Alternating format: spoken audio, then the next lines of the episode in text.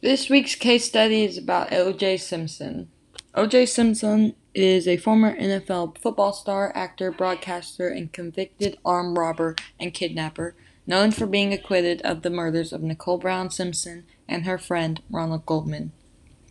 Simpson was married twice and has five kids, four of whom are, are living. Simpson married Mar- Marguerite L. Whitley on June 24, 1967 they had three children together. Um, and then they divorced in 1976, 1979. While still married to his first wife, he met a waitress, um, Nicole Brown. She was just a teenager at the time. They married in 1985 and had two children together. Nicole complained about her marriage to friends and family members, telling them that Simpson was physically abusive. Following a fight between the two at a 1989 New Year's Eve party in which he allegedly threatened to kill her, the former football star pledged no contest to spousal battery. He brushed off the incident in an interview with ESPN noting we had a fight, we were both guilty, no one was hurt, it was no big deal, and we got on with our life. She filed for divorce in 1992. On June 12, 1994, the bodies of Bra- uh, Nicole Brown Simpson and her friend Goldman were found stabbed to death outside her condominium in Los, An- Los Angeles, Brentwood area. Evidence led police to suspect OJ of the murders. He was ordered to surrender by 11 a.m. on June 17th and instead vanished. He was tracked down later in the day when he made a call from his cell phone on the Santa, Air, Santa Ana Freeway. The police pursued, leading to a nationally televised slow speed chase of a white Ford Bronco belonging to ex NFL player Al A.C. Cowlings who was at the wheel while Simpson was in the back seat. He finally surrendered voluntarily the evening of June 17th at his Brentwood mansion. Although he was found to be in possession of a gun, his passport, $9,000 in cash, and a disguise, he insisted that he wasn't running. Later he pled he pleaded absolutely positively 100% not guilty to the murder charges.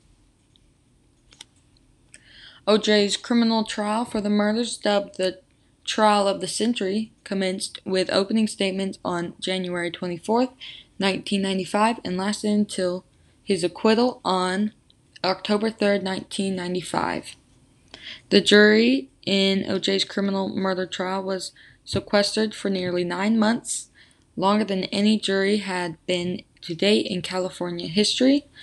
He um, OJ assembled a legal dream team of lawyers that reportedly cost him an estimated $50,000 a day, which he paid for in the in part by selling football memorabilia. The dream team was headed by Johnnie Cochran, along with Robert Kardashian, Robert Shapiro, Barry Scheck, Alan Dershowitz, and F. Lee Bailey. Despite, despite strong evidence against OJ, the lawyers successfully raised doubts about the handling of the evidence. Lead prosecutor Marcia Clark appeared to have a strong case against OJ as a glove matching the one found near the dead body surfaced on OJ's property, while DNA testing connected him to the bloodstains left behind.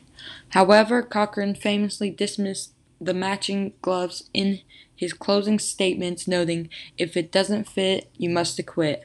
On October 3, 1995, the jury found Simpson not guilty of either murder. It was one of the most watched events in television history, with 150 million people tuning in to hear the verdict. Some of the evidence against OJ includes the bloody glove found at OJ's house that matches the glove found at the crime scene. A lot of blood was found at OJ's house and in the white Bronco. There was blood on the sock in OJ's house that matched Nicole's blood type. Or, I don't know.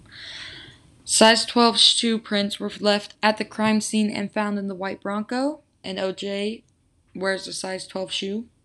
Hair and fibers that matched OJ's hair and carpet in the white Bronco were found on a cap at the crime scene. Uh, personally, I think OJ did it. I just he got away with it because he had such such a good legal team. But I think he did it, and it's there needs to be justice for Nicole Brown and the other guy. What's his name? Richard Ronald Goldman.